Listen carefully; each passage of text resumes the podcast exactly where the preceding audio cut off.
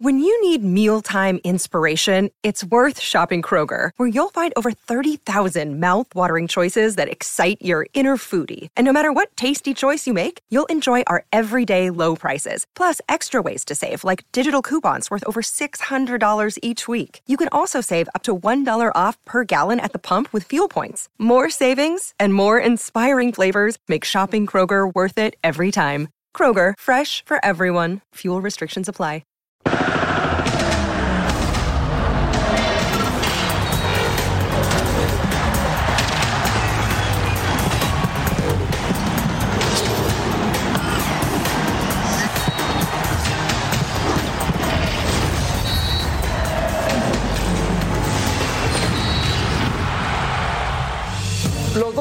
Más ganadores del último siglo están en la gran final. Son 16 títulos de liga entre ambos. Pachuca apostó una vez más por cantera, mientras que el Toluca lo hizo con cartera.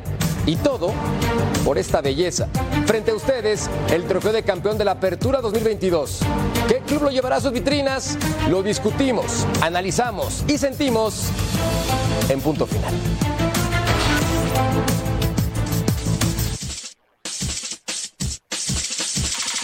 Damos por, por iniciado nuestro peregrinar hacia el Mundial Qatar 2022. Gracias, Tata, por el anuncio que hiciste de este gran equipo que no tengo la menor duda que dejará huella, dejará huella en la historia de las selecciones mexicanas ahora en esta Copa del Mundo que nos toca en Qatar el 2022. Bienvenidos. Esto es Punto Final. Gracias por acompañarnos el día de hoy. Estamos muy contentos y además tenemos presupuesto para poder volar a don Paco Palencia desde Barcelona, México. Y estoy feliz por eso, mi querido Paco. ¿Cómo te va, hermano? Jorge, mucho un placer, un placer. Así, ya se hicieron una ronchita para traerme, ¿verdad? Rápido, en corto. Bienvenido, Paco Palencia. Estamos contentos de que estés con nosotros aquí en la mesa de Punto Final. Sí, sí. Sigue de los Santos, don ¿Qué Ceci. pasa, mi Jorge? Un placer estar contigo. Un, un lujo. Un crack. Un, un crack. Un crack. Este sí jugaba. Sí. No era cualquier cosa. Volaba, volaba. Mi Betito querido, adorado. Yo no jugaba. No. Don Betao, Beto Ah, Valdés. ah, más o Nosotros menos, pegábamos más o menos. patada. No, mira, pero ahora sí somos dos contra dos. güey. Este es choricero, pero ahora el, el de atrás, que estaba insoportable todo el programa, dos contra dos, papá, a ver cómo les va. Y un saludo para Jorge y para el ruso también. Correcto. Claro. Daniel Brailovsky, el ruso. Fuerte abrazo, hermano. ¿Cómo estás? Bien, bien, un saludo para todos, en especial a Paquito que está en México. Este, qué suerte tiene alguno, ¿no? Que hay presupuesto para ello, pero bueno, yo entiendo, ese figura y había que traerlo de donde esté. Está bien, está bien, está bien. Un saludo grande. Pronto toca, mi querido ruso. Jorge Pérez Navarro, fuerte abrazo también. ¿Cómo te va, hermano? Tocayo, el saludo para todos ustedes en el panel. Digo, los veo con mucha enjundia, muy buen ánimo. No sé si alguien les avisó que Paco salió en barco desde finales de julio y acaba de llegar allá con ustedes. Digo, por aquello de las especulaciones y las malas informaciones. Sí, para ser más claros entonces en ese sentido, tenemos la encuesta del día de hoy en Fox Deportes para que participen con nosotros en punto final. De los jugadores que no convocó el Tata Martino, ¿quién tendría que haber estado en la lista de la selección mexicana para el Mundial? Javier Hernández, Carlos Acevedo, Aldo Rocha u otro. Y es que hoy Gerardo Martino presentó la lista de 31 futbolistas que acudirán al Mundial de Qatar. Claro, es la prelista, porque recuerden que también la tienen que cortar para 26. Y entonces, en ese sentido, tenemos que analizar ¿Qué futbolistas en este momento que no fueron llamados tendrían que aparecer? Paco, empiezo contigo. De los nombres que no están, ¿tú por cuál votarías en nuestra encuesta de Fox Deportes? Bueno, está clarísimo, ¿no? Que, que el Chicharo. Sí, el Chicharo, sin duda. Yo sí creo que he mencionado algunas veces que, que a la selección no debe de ir el que quiere, sino el que necesita realmente la selección, porque al final es un equipo y, y- y no es que quiera que vaya el Chicharo, es porque se necesita realmente por todas las carencias que tenemos ahora adelante. Fuiste seleccionado N cantidad de veces. Ese tipo de circunstancias internas, de estratega, directiva, futbolista, ¿cómo se manejaban en tu época, Paco? Pues para empezar no había tantos problemas. ¿No había tantos problemas? no, no había tantos problemas, ¿no? Lo, lo importante era que, que se hablara, porque al final de cuentas, si no se hablas, no lo puedes de ninguna manera arreglar, ¿no? Yo digo que las palabras eh, siempre trans- transforman el futuro y son, y son poderosas. Entonces, si no hay ningún, no hay una comunicación, pues no se puede llegar a ningún arreglo, ¿no? Entonces, creo que eh, están con una coraza los dos y, y- y el que sale perdiendo es México. El Mundial está a la vuelta de la esquina y tenemos que repasar la lista de los 31 futbolistas que han sido convocados por Gerardo el Tata Martino. Las presentamos a continuación. Seamos honestos, pocas sorpresas en la portería. Rodolfo Cota, Guillermo Ochoa y Alfredo Talavera como guardametas. Repasemos también en la defensa Kevin Álvarez del Pachuca, Jesús Angulo de Tigres, Néstor Araujo del América y Gerardo Arteaga que también está en el Genk en Europa. Vamos entonces con más futbolistas convocados por el estratega argentino, Jesús Gallardo, Héctor Moreno, César Montes, Jorge Sánchez y Johan Vázquez, elemento que participa en el fútbol de Italia con el Cremonese. Continuamos con más nombres aquí en punto final. Mediocampistas: Edson Álvarez, Roberto El Piojo Alvarado, Uriel Antuna y Luis Chávez de Pachuca que está volando hace tiempo. Andrés Guardado, Eric Gutiérrez, Héctor Herrera y Diego Laines complementan ese sector. Tenemos que platicar de más futbolistas en esa zona: Orbelín Pineda, Carlos Rodríguez, Luis Romo y Eric Sánchez. Y también los delanteros, solamente tres: Henry Martín, Alexis Vega, Rogelio Funes Mori son los que van a acudir en el Mundial solamente tres. Aquí están el resto de estos 31. Jesús Corona, Santiago Jiménez, Raúl Jiménez e Irving Lozano. Llama la atención ruso que está aguantando hasta el final el Tata Martino, el caso de Raúl y también del Tecatito, que son lesiones delicadas, ¿no? Sí, son, lesiones delicadas, pero a mí no me llama la atención que los espere hasta el final. Eh, hemos visto en algún momento futbolistas que los técnicos esperan. Sucedió con el Cabrito Arellano, jugando para la selección mexicana, que había estado suspendido y lo llevó para jugar no el primer partido, entendiendo que le iba a servir y en su momento había convocado, recuerdan, a Caballero, a un naturalizado, para que juegue primero en la posición del Cabrito Arellano.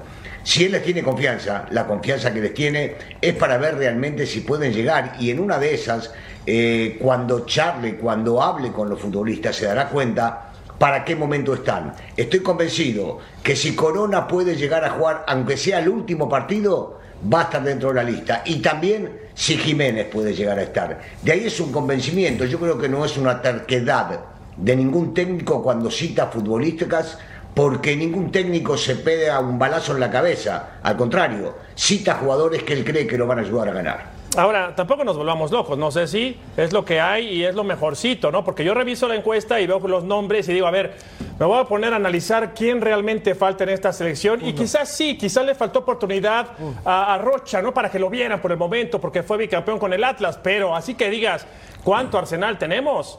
Comparto con Paco lo de lo de el Chicharo, sabemos que no quiere venir hace mucho tiempo, pero también vale la pena revisar del Sí. mundial anterior. Tú revisas, hay mucho futbolista que repite, es decir, se, re- se- se respetan procesos y no tenemos para más, Ceci. Sí, estoy de acuerdo, estoy de acuerdo contigo. La verdad, digo, a mí me parece que en esta lista están los que deben de estar. Claro. Pero tal vez, tal vez yo, yo me inclinaría por Acevedo, por ejemplo. Sí. Yo, ¿no? Digo, porque es un tipo joven, porque es un tipo que hizo un gran torneo, ¿no? Y me parece a mí que merece la oportunidad de estar en este mundial, tal vez acompañando el grupo, siendo tercer portero cuarto, Sí. ¿no? Sí, sí. Y preparándolo para lo que viene. Ese es mi punto de vista. Con el tema de los delanteros, yo tengo un dato, A ver. un dato. Raúl Jiménez no llega, No me digas. no llega. ¿Te la Ah, pasaron ya? Lo llevan, punto? A ver, pero, a ver, lo- a ver, a pero ver, a va igual. No, no, no, no, espérame. Eso sí es peligroso. sí. Solamente tres delanteros y lo van a llevar y nos quedan un par y va a estar lastimado en el Mundial. Ceci, creo en ti siempre. Aunque me debas las El pizzas, creo en dato, ti siempre. no, no, yo sí, yo te debo, yo te voy a pagar. Pero- el lunes te pago, no tengo problema ninguno. Pero- Paga que ahora que estoy aquí, ¿no? No, no le pago, ahora que está Paco, pago. Del 1 al 100, ¿esa información es 100? Acabas de tirar Esa una bomba. pausa es nena. dramática. Una bomba, Acabas ¿eh? de tirar una bomba. Estás pero tirando un dardo de- poderoso, peligroso. Bueno, hay que, hay que Ya, te digo más, ¿eh? En el bajo mundo me la dijeron, ¿eh? ¡No! A ver, JP. No estabas dormido, no estabas En No, ese no, no, no, sentido, no. explícame, ya nos dijo. Tuve don tres días Ceci sin dormir, imagínate. Que solamente va a llevar a dos delanteros disponibles porque llevará a Raúl Alonso Jiménez de vacaciones o como premio por su trayectoria. ¿Qué opinas? Bueno, lo que opino es que esto literalmente no tiene lógica. El ruso, Ceci, Paco, Beto lo podrían decir de, mejor manera porque jugaron, saben lo que es estar lesionado y saben lo difícil que es poder volver a jugar. Seamos honestos, Raúl es un chico con grandes, eh, con grandes capacidades, pero que desde el accidente no volvió a ser el mismo. Nunca recobró el mismo nivel futbolístico que lo llevó a encumbrarse con su equipo en Inglaterra. Esto le sumamos la inactividad, la lesión, vaya, falta ritmo, falta fútbol. No está ni siquiera para ser considerado entre los mejores centros delanteros de la selección mexicana. Si tenemos que caer en el mismo agujero oscuro, si vamos a basarnos por los números, Javier Hernández tiene que estar ahí sí o sí. Pero a ver, Paco, tú has sido jugador trascendental, directivo trascendental, entrenador trascendental. En el puesto de estratega, el no llevarlo, no, o el llevarlo lastimado, ¿no crees que es ya un riesgo bárbaro llevando tres delanteros? Yo creo que lo que dice Ceci, este, la información que, que trae aquí calientita, eh, me parece Bajo que mundo, es, ¿eh? es bueno, es bajo digo. mundo. Pero luego valen esas también. Ah, ¿eh? ¿cómo no? Yo creo que es un riesgo llevarlo porque si no te recuperas ya pierdes un puesto. ¿Y generas malestar? ¿Puede ser? Malestar y aparte tú, como dice el ruso, no te vas a dar un, un balazo en la cabeza, o sea, Claro. porque vas a llevar a alguien que no está disponible. Tú como entrenador siempre debes de poner a los que estén disponibles para jugar. Y si no estás disponible, pues mejor no, no, no debes de ir. Ruso, en Ahora, ese ¿les puedo sentido, una- perdón, para preguntarle Perdón, a ti, Ruso, ¿quién tendría que ser el delantero titular de la selección mexicana tomando en cuenta que Gerardo Martino juega con solamente un punta? Bueno, eh, primero hacer referencia que yo le creo a Cecilio, más que nada porque me quiero imaginar de dónde viene el contacto que Cecilio sabe, sabe lo El que sabe. hermano. Y debe, y debe ser muy profundo el tema, si no, no lo largaría así. Ese es punto uno. Pero ¿sabés cuál es la fácil, la cómoda, la lógica, la más sencilla? Un delantero más. En vez de que sean tres, son cuatro. Si quieres llevarlo a Jiménez, porque hoy empezaba a correr, hoy empezaba a entrenar, y en una de esas está para el tercer partido, o para el cuarto, o para lo que venga, y él cree que le puede llegar a servir, cambiás la forma de pensar, es muy fácil. A ver, eh, los técnicos son eh, personas, y todos se pueden confundir o haber dicho algo, y no hace falta ser preso de las palabras que dijiste, porque das como ejemplo lo que sucedió y decís, ahora voy a llevar cuatro porque no sé cuándo estará Jiménez. Porque hay una lógica, y acá Paquito no me dejará mentir, eh, porque jugó mundiales. Lo que digo es, ¿cuántos futbolistas terminan de los que convocan jugando el mundial? En esta lista de 26 que van a quedar, van a jugar exageradamente, porque hoy hay cinco cambios, 20, 21, ¿sabes qué? Te voy a exagerar más, 22. Y entonces quiere decir que podés llevar a alguien soñando con que se encuentre para un ratito. A eso me refiero. Cambiar solamente la conferencia de aquel momento que dijo llevo solo tres, decir, ¿saben qué? Me arrepiento, llevo cuatro y ahí se No acaba pasa todo. nada. Y no pasa nada tampoco, ¿eh? Ojo, tampoco pasa nada, porque joder, en algún momento tenés que recular. Es normal eso, ¿eh? Claro. Fue en todos lados. No, sin duda. En la vida hay que recular tantito. JP, te interrumpí, perdóname, hermano. No, escuchando al ruso y escuchando a Ceci, yo creo que si mi abuela me viera ponerme del lado de los americanistas se vuelve a morir. Pero les voy a comprar el discurso. Es más, les voy a proponer sociedad con el siguiente planteamiento. Lo que dijo Brailovsky me parece excelente. Y pensemos, salgámonos un poquito de la tradición, porque nos hemos hecho a través de los años y de las Copas Mundiales de la FIFA con plantillas de 23. Hemos hablado del 26 como si fueran 23. Tenemos tres cupos extra. Si el Tata lleva a los tres mencionados, Raúl puede ser un, un- un comodín, puede ser el 26, el 25 o el 24, que a lo mejor no tiene participación, pero que termina por ser un plus, un extra, un bono que no teníamos, por ejemplo, hace cuatro años. Ahora, me voy a atrever a decir algo. O sea, vamos, seamos serios. No quiero arruinarle la bomba a Cecilio, que también le creo. ¿Realmente creeríamos todos aquí en la mesa de punto final que no lo iba a llevar? No, no, Sano sí, o lesionado o como fuera, no lo No, iba a ya, llevar. lastimado Pero por supuesto. Desde el inicio. La única, no. la única forma Beto, de que no ¿cómo fuera es para que Raúl levantara la mano y dijera no estoy. No Así puedo. como lo hizo Araujo, Pero Araujo mira, no fue al mundial y dijo no estoy. En declaraciones previas dijo apenas hace tres semanas Raúl Jiménez, físicamente no estoy en punto, quiero llegar. Pero si no lo hago, prefiero que vaya un futbolista que se encuentre en el 100% de las condiciones. Es se me hace honesto, americanista, sincero, elegante de su parte, pero no puedes Es llevar a un futbolista de vacaciones preparado. porque no está bien que lleves a un elemento, aunque esté lastimado por su trayectoria y trascendencia. Es un mundial y piensas llevar tres delanteros y después se te va uno, te quedan un par. Perdón, Paco, pero eso sí a mí me, o sea, me pone bravo. No, yo creo que debe de sumar, yo, yo, di- yo estoy con, con el ruso, no debe de sumar un delantero más. Pero si claro, quiere. no le pasa y nada. encima, realmente eh, en los mundiales que me tocó jugar éramos 23 20 y, y acababan no jugando tres o cuatro chicos de los que iban. Y no jugaban y no participaban. Todos juegan. No, no participaban. Pero todos juegan. Bueno, la mayoría, todos, digo, claro. bueno, digo, de, de un plantel de 23, digo, Pero que no tú juegan ves, en 20. un, tú ves en un mundial, muchos no jugaron ni siquiera un minuto. Bueno. Entonces, entonces sí te puedes respaldar con un delantero más. Capaz O sea, que no- si el no- arquero no, pasa se nada. lesiona, Paco, los, los otros dos arqueros van a pasear. Claro. Sí, ¿Estás de acuerdo o no? Sí. Es lo más Digo, probable. O, o serían sparrings también. de Ahora se ve, claro. en esa claro. pregunta, Ceci, ¿quién tendría que ser el cuarto delantero en un caso hipotético de No, que el yo Tata Martino yo- llevara yo uno te más? digo más, digo, hay un mes, recula, habla, vete para Estados Unidos, habla con este muchacho, con el chicharito, siéntate a hablar ¿Todavía con lo él. intentarías? Ya está, ¿Por qué cebado, no? ¿no? Porque esa relación ya se rompió, ya está reventada, Javier Hernández ha buscado y parece que no hay manera No, de que lo forma. puedan llevar. ¿Pero es con el Tata o, o es con A ver, los gente. directivos? Esa es mi pregunta. A ver, Ruso.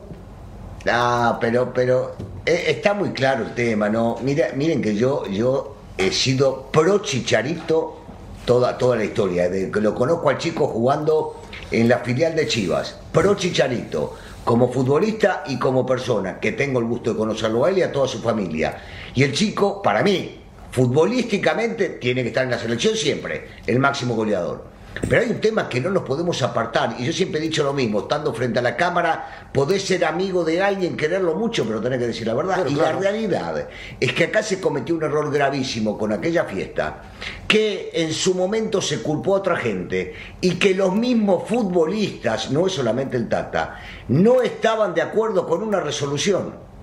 El Chicharito no pidió disculpas. De esta manera no se llegó a ningún acuerdo. Se tuvo un par de charlas, inclusive John de Luisa con el Chicharito, el Tata con el Chicharito. No se llegó a ningún acuerdo. Esto no es futbolístico.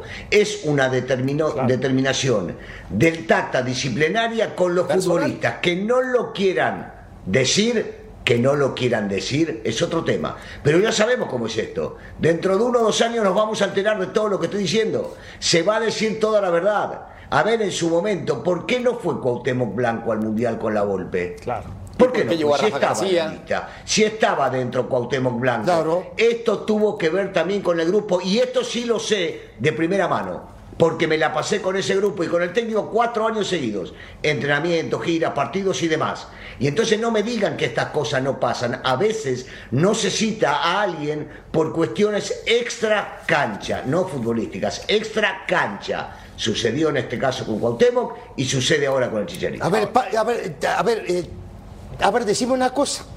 Te voy a pasar la pelota otra vez a vos. Si vos fuera el técnico de la selección mexicana en este momento, y por supuesto que yo sé también que el problema no es solo no el tema futbolístico, sino también es extra cancha y es con los directivos, ¿qué harías? Me está preguntando a mí, no, pero no es con los, yo no dije con los directivos. No, ¿eh? Yo sigo hablando del Tata Martino y los futbolistas. por eso, yo te hablo, Los directivos quisieron convencerlo al Tata. No, no, pará, pará, pará. Si sabemos que esto es un negocio. Los directivos quisieron convencerlo al Tata. Y este es un tema tan profundo en la cuestión disciplinaria de reglas que se mantienen dentro de una selección, que siempre son marcadas por el técnico con la aceptación de los jugadores, que se rompieron esas reglas y por eso, insisto, por eso no dije que no es extra futbolístico, esto es extra cancha. Ahora, ¿Está claro? clarísimo. JP, ¿no pasa también por un punto clave que se llama madurez emocional? Que en ese momento de rencillas, problemas, situaciones, se platica de frente, se toma un café, hermano, me equivoqué, hermano, yo también. Seamos maduros emocionalmente Por Dios. y pensemos en la selección mexicana y no en nuestros propios intereses, porque parece que cada quien juega para su bando y el equipo se llama Selección Mexicana de Fútbol. Yo, es que podemos inclinarnos a cualquiera de los dos lados de la balanza escuchando a Cecilio. Yo estoy en pro de la disciplina porque si se lo permiten a uno, entonces se pierde el control de un grupo y aquello se convierte en una anarquía. Tiene que ver mucho también el que haya cometido el pecado. Ahí es donde cae lo de la madurez. Ahí es donde cae la humildad, reconocer el error y tratar de regresar a ganarse un puesto, no a tener una titularidad asegurada si hubo o no hubo acercamiento por parte de quién fue, qué tanto tiempo pasó, qué se dijo. Porque una cosa es decir, puedes sentarnos, nos podemos sentar tú y yo y te digo, me necesitas, estás naufragando y soy la solución. Esto no es una disculpa. Y yo puedo salir a decir en la prensa, mira, pues no me van a llamar. Digo, no estoy asegurando Tocayo. que eso hayan hablado el Tata y el Chicharito. No lo convocan desde finales del 2019. Finales del 2019. O sea, se van a cumplir tres No, años sí en los que hablaron, Javier. No, a lo que voy, que no ha sido llamado con la selección mexicana hace casi tres años. O sea, Beto, no es un Bueno, montón bien, de tiempo. Que quede, para claro, que quede claro que sí hablaron y por lo menos dos veces. No, está de acuerdo, pero no lo han convocado. Al final de cuentas, él en la lista no aparece hace tres años, ¿no? Entonces Ahora, juntaron. a ver, a ver, a ver, a ver, estamos suponiendo, ¿no? Porque, digo, algunos tendrán más información que otros, pero... No. Realmente, Javier Yo no estoy suponiendo, ¿eh? No, no, no, uno- unos tienen más razón que otros, este, Ruso, pero...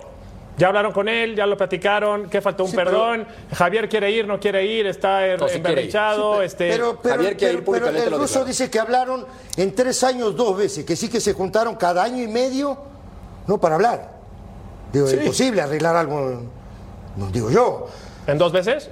en tres años. Sí, claro. Bueno, lo que tenemos que preocuparnos más en este momento son los que están. Cecilio, si ¿no? yo me- ¿Y quién puede ir? Que es que al final es lo, lo que nos tenemos, qué es lo que tenemos y qué vamos a hacer con lo que tenemos. No, no, sí, claro. Esa es la ¿Qué cuarto realidad. delantero, Paco, te gustaría llevar? Pues yo lo tengo muy claro. Yo me, me- me llevaba a- al Chaco, a- al Chaquito, a este, a Martí, a este, ¿A Rogelio Funes Mori? A, a Rogelio Funes Mori realmente no creo, yo no siento que no nos representa.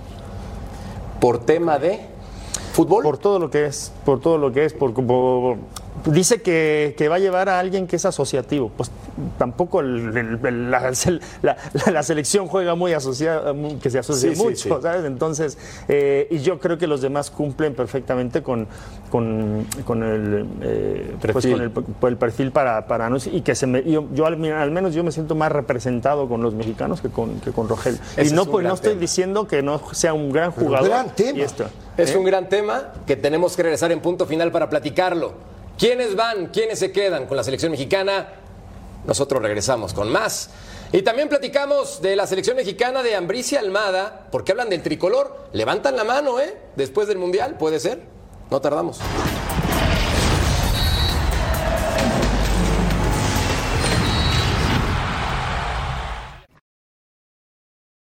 Another day is here, and you're ready for it. What to wear? Check. Breakfast, lunch, and dinner? Check. Planning for what's next and how to save for it? That's where Bank of America can help. For your financial to dos, Bank of America has experts ready to help get you closer to your goals. Get started at one of our local financial centers or 24-7 in our mobile banking app. Find a location near you at bankofamerica.com slash talk to us. What would you like the power to do? Mobile banking requires downloading the app and is only available for select devices. Message and data rates may apply. Bank of America and a member FDIC.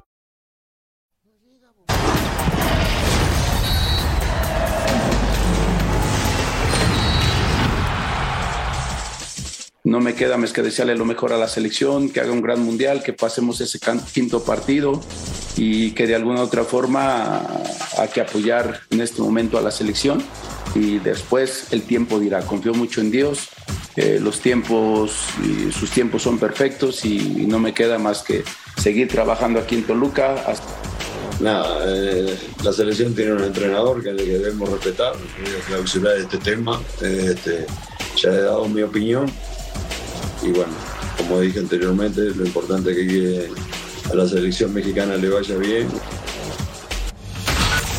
Ignacio Ambriz y Guillermo Almada, dos entrenadores que son políticamente correctos, respetuosos del momento. Ellos disputan la final del fútbol mexicano y no platican en esta instancia de levantar la mano para la selección mexicana. Betau se me hace muy elegante de su parte, ¿no? No, sin duda, pero cualquiera cabe, ¿eh?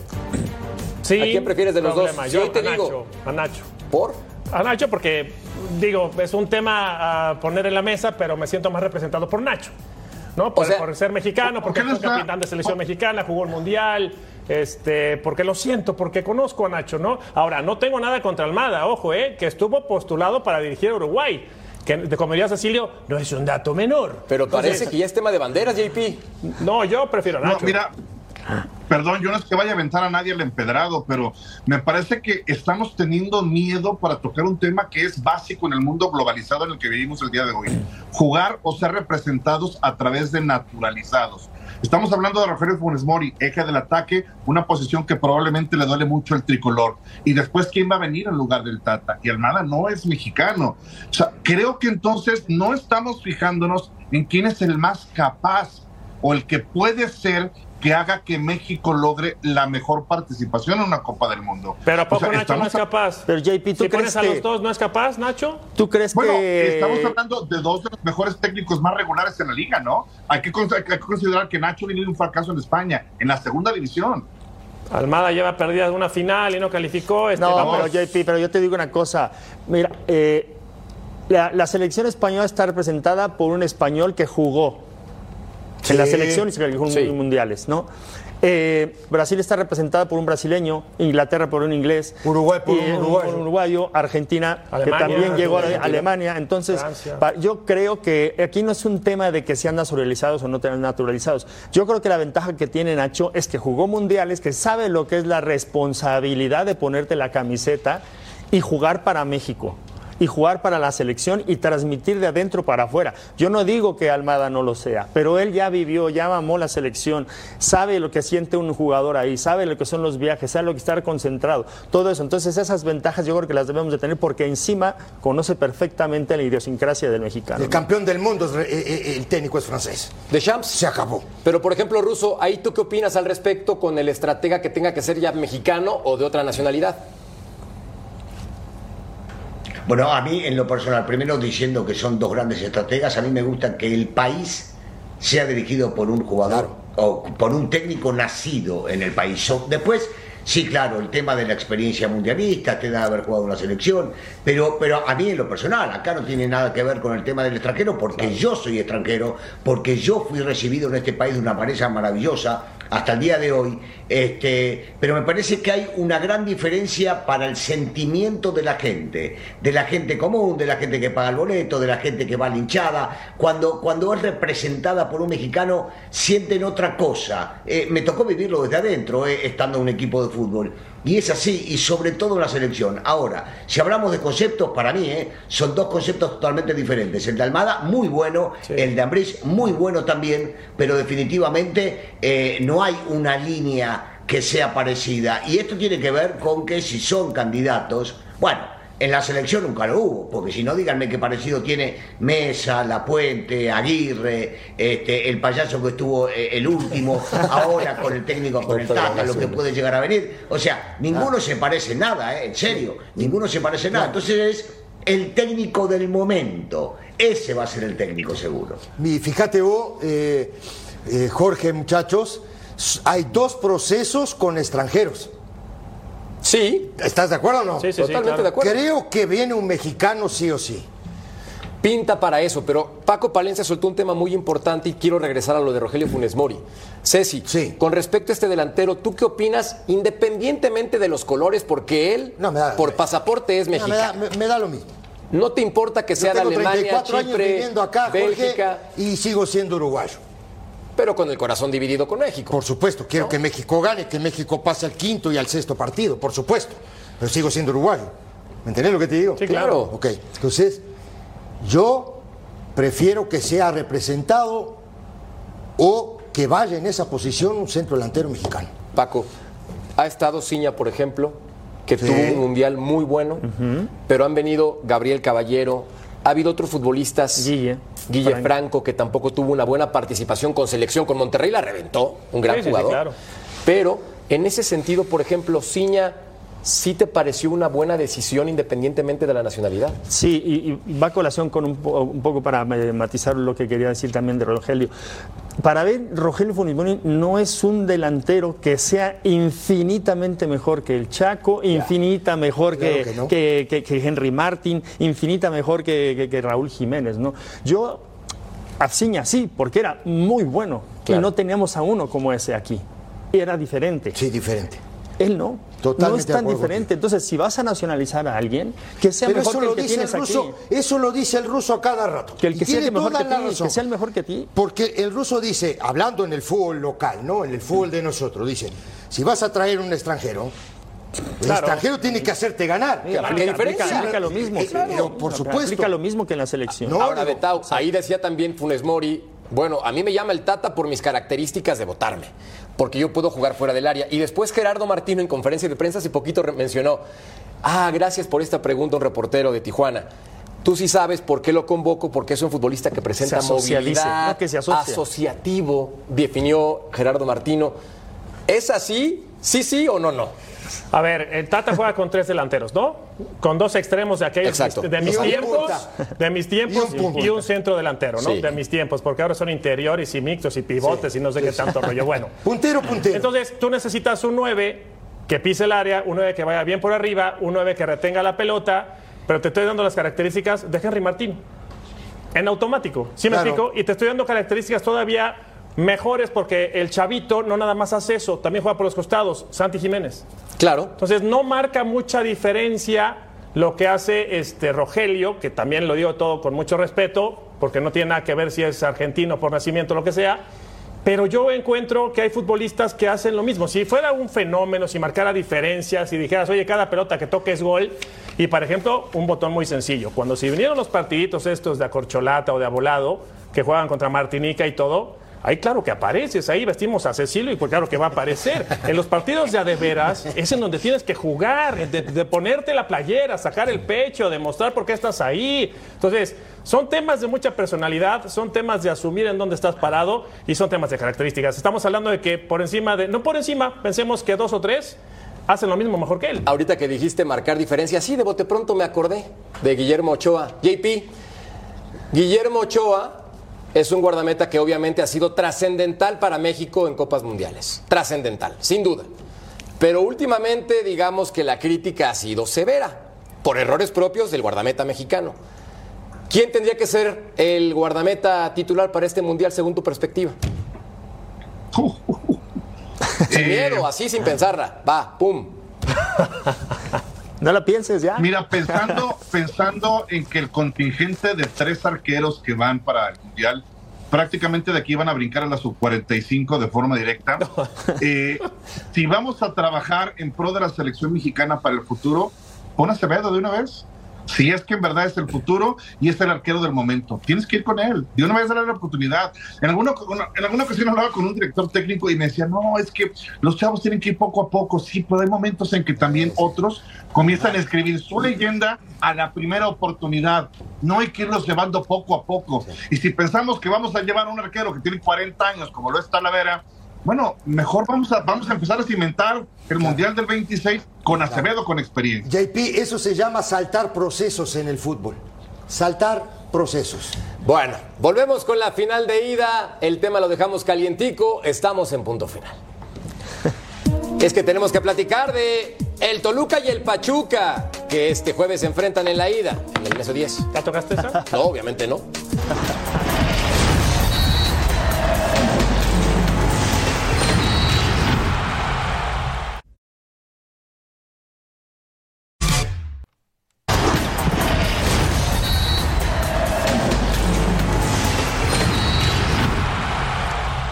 El domingo llegué a dormir a mi casa, a su casa, y mi esposa me preguntaba lo siguiente, Jorge, te veo nervioso. No lo digo en broma, y yo, mi vida, no te preocupes, soy una persona fiel contigo, te amo, no hay ningún problema. Aquí el asunto está en que me pone muy nervioso la final del fútbol mexicano, Paco. Yo creo que ya sabes que sí estoy nervioso. No hay necesidad de decir a quién le voy, pero aquí no estamos para decir si le voy al Toluca, al Puebla o al Pachuca. Para ti, ¿quién es favorito en esta final? Para mí eh, es, algo muy complicado. Así como tenía muy claro lo de Monterrey Pachuca y como tenía muy claro lo de, lo de Toluca, eh, ahora sí no me agarras un poco, porque me gustan los dos estilos de juego. Los dos estilos me gustan bastante. Para mí creo que llegaron a la final los que mejor juegan al fútbol. De acuerdo. Tácticamente y los que mejor ordenen sus piezas y los que mejor atacan y defienden. Entonces yo creo que ahora sí se, se- se hizo eh, justicia en el fútbol de quién llega bien a la, a la final. Los otros eran muy buenos planteles. América jugaba mucho mejor que Monterrey. Monterrey nada más era un plantel, pero no tenía un estilo de juego definido. Yo creo que aquí sí que, sí que llegan los dos, los dos, este, los dos mejores tácticamente, en plantel, en dinámica, y, y ahí sí no me aventuro a decirte, pero me voy a aventurar por el Toluca, ya que estás aquí. Ay, sentí bonito. Sentí Para que se tranquilice. No, yo, yo, y lo que dice Paco, y me parece a mí tiene mucha, pero muchísima razón. Por ejemplo, el Atlas es bicampeón, siendo el mejor equipo de México, el que mejor jugaba y el que mejor tácticamente se paraba en una cancha. Sin plantel profundo. Y sin un plantel, todo lo que quieras. Pero los tipos en dos años llegaron ¿no? a un tope futbolístico que ningún equipo les pudo ganar. Ruso, ¿cómo te imaginas la final el jueves, tácticamente hablando? Bueno, pr- primero yo no estoy de acuerdo en eso de que el Atlas era el que mejor jugaba y que el América no era el que mejor jugaba en este torneo. El que mejor jugaba era el América, pero sí estoy de acuerdo que llegaron los dos más inteligentes, los dos que supieron llegar a la final y los dos que vencieron a los escollos que tenían en el camino, planteando mejor el partido y que sus futbolistas rindieron más que los que rindieron los futbolistas del América que jugaron durante el torneo. Para mí está claro ahí. Me imagino un partido eh, con un Nacho Creo, eh, creo que va a poner dos centrodelanteros porque su idea es tener que ir a buscar el partido y cuando lo tuvo que hacer jugaba tanto con Camilo como con González. eh, con un equipo que va a intentar por momentos apretar y por otros retroceder porque se sabe que Pachuca es un equipo que tiene iniciativa, que tiene control del balón y de repente sí, salir con latigazos. Si es necesario saltar líneas, vía González para que detrás de él pueda llegar a aparecer tanto Camilo como Meneses y por el otro lado el Pachuca distrayendo por el centro para poder ir por afuera y aprovechar la contundencia de Bañez. No, y además lo que dice el ruso es muy cierto. Si juegas con un solo centro delantero, en este caso el Toluca, le permites mayor facilidad a los laterales de tener llegada. Entonces, ya con dos delanteros, que en este caso serían, creo yo, este ruso Zambeso y, y González, pues ya obligas a un lateral medirle, ¿no? Pensarle cuando vaya hacia el frente y como que amarras a un futbolista atrás, considerando la dinámica y considerando el estilo de juego de Pachuca, que mayormente es por los costados. Yo también lo veo muy parejo. La única diferencia que sigo observando yo es la dinámica. Correcto. La dinámica en medio campo, la recuperación de Sánchez y la recuperación de, ¿Qué de Luis Chávez. Ahí puede ser el trámite porque Baeza tiene buen manejo de pelota, pero no es tan dinámico, es más pausado. Y Marcel Ruiz, eh, que, hace, que cerró bien, que tuvo buena liguilla, también le cuesta trabajo. Cuando los muerde por la espalda, se les complica Sí, mucho. Yo creo que el tránsito de balón del equipo de Pachuca es mucho Sí, más muy rápido. pero pero pero mucho más veloz que el, que el del equipo de, de Toluca. Pero fíjate por qué es interesante la final, porque en el partido de vuelta, en el, en el Estadio Azteca, jugó con Navarro Sí. y, con, y con González, Y con González. apretando. Sí, Y sí. luego se metía como interior y se defendía con un 4-5-1. Claro. Entonces, Claro, tácticamente por eso te digo que me va a gustar mucho el partido porque no sé qué va a pasar. No sé cómo lo va a plantear Nacho, no cómo lo va a plantear Almada. Entonces, yo creo que va a ser tácticamente un, un gran partido de eso. JP, antes de terminar contigo, porque tenemos 30 segundos en este bloque, quería preguntarte, ¿tú con quién te quedas para esta final? No, ya así lo dejé. ¿eh? No, no, no, no. Voy a ser sincero y voy a ser muy sencillo. Me voy a quedar con Pachuca porque si bien no tocaste la copa, sobaste la medalla. No, Los no sobé ninguna medalla, Y JP. además, como yo no voy a ningún lado, Paco ya dijo que Toluca porque quiere volver en primera clase. Eh. Nada más para aclarar, muy- muy hay raro. imágenes. Tomé la medalla con la punta de los dedos, así, de lejecitos. Volvemos con más de la final de ida. No tardamos en punto final.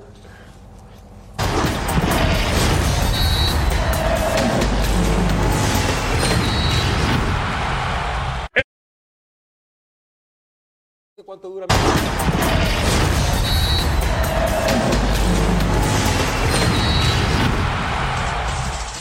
Creo que, que en Liguilla hemos minimizado esos errores y, y ha sido lo, más importante para poder llevarnos a jugar la final que estamos jugando hoy en día. Eh, obviamente tenemos que, poder conseguir un, resultado a favor importante para, para poder ir a jugarla allá de visita, no con la obligación de, de conseguir sí o sí el triunfo, pero, pero sí sabiendo que tenemos un, un partido de 90 minutos para poder lograr un, un avance importante.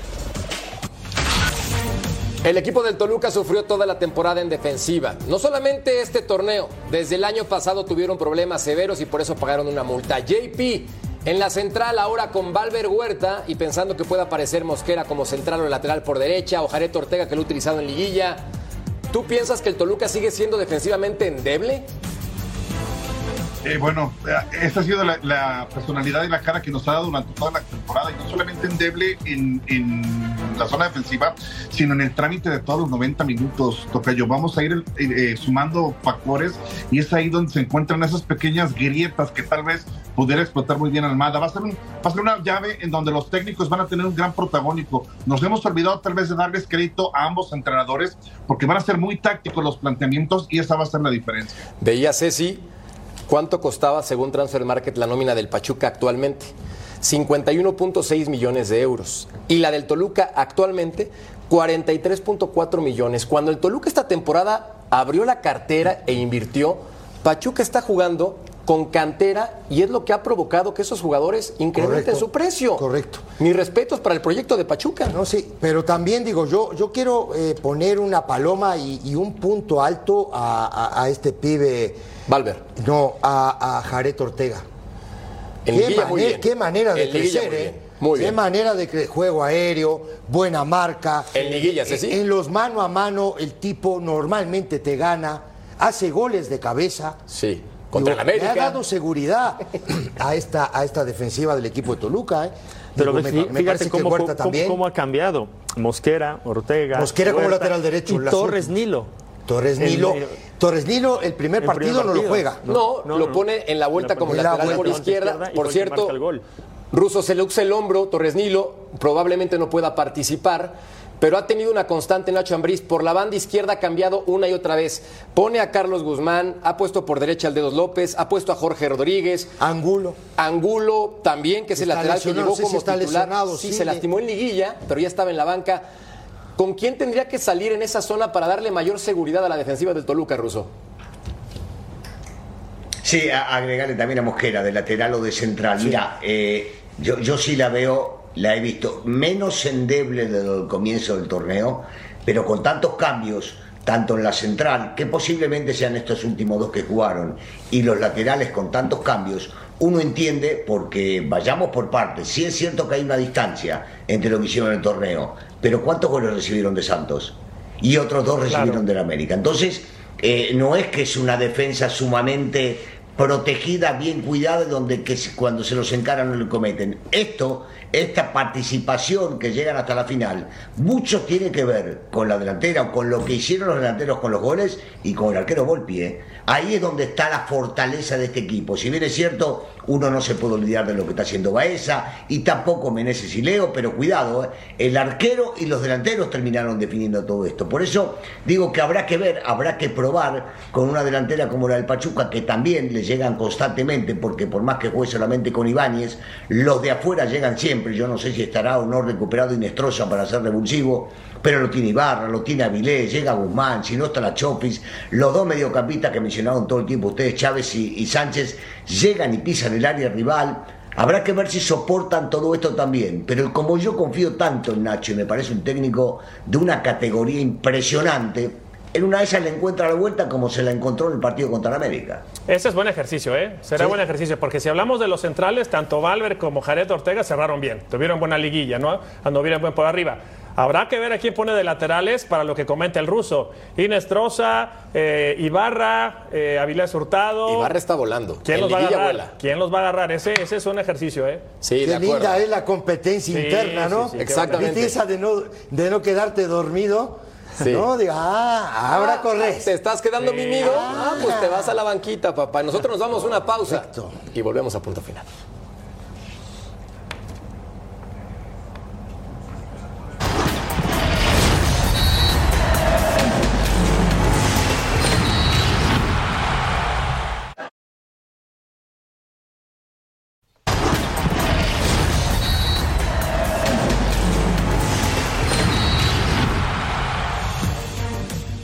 Soy José Antonio Tato Noriega y soy muy rayado.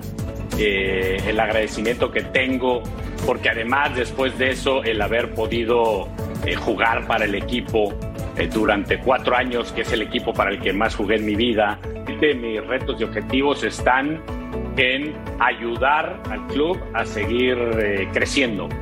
Es eh, evidente que Monterrey va por muy buen camino, pero también siempre hay oportunidad para la mejora.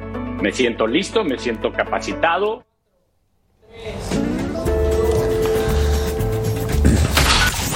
José Antonio Noriega, el nuevo presidente deportivo del conjunto de Rayados del Monterrey, una persona preparada que ha trabajado en los medios, que ha trabajado también en el fútbol durante muchos años, del 92 al 96 con Rayados.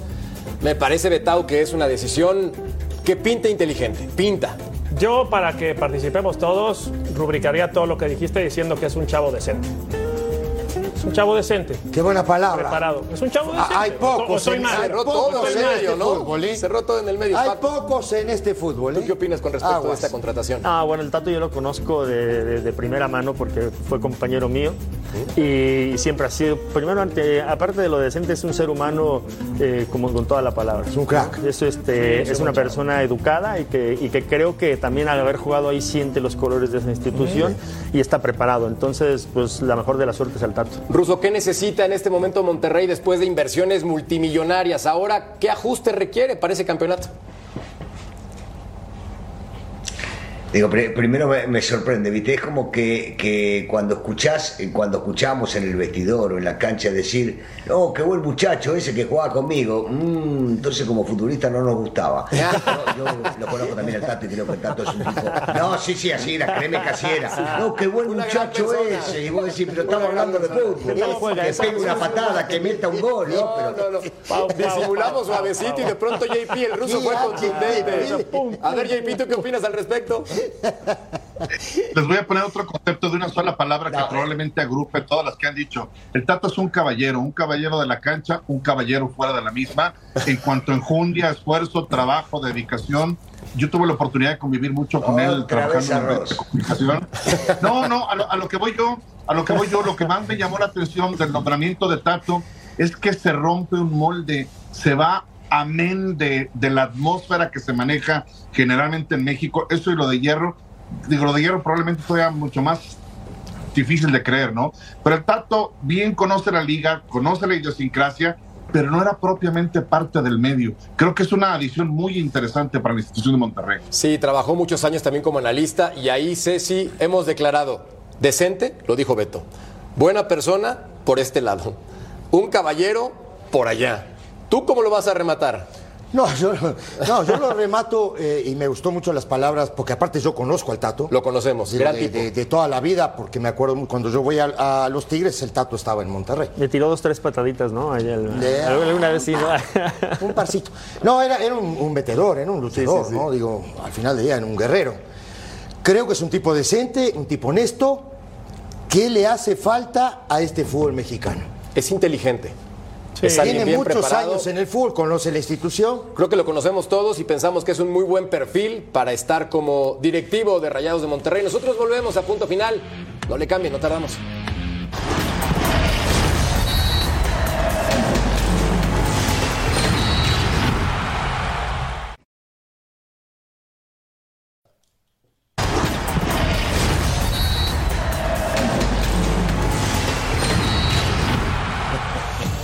Bueno, estamos de regreso en punto final, después de que todos estos caballeros, personas decentes del medio que se encuentran en esta mesa opinando, han declarado con respecto al Tato Noriega que llega como Ahora. un ejecutivo inteligente y capaz. Lo conozco y sé que puede hacer bien las cosas. Lo que sí, retomando lo que decía el ruso de la cancha, pregúntale aquí a Paco cuando hacía tiros libres ahí en la Noria, Dios de mi vida.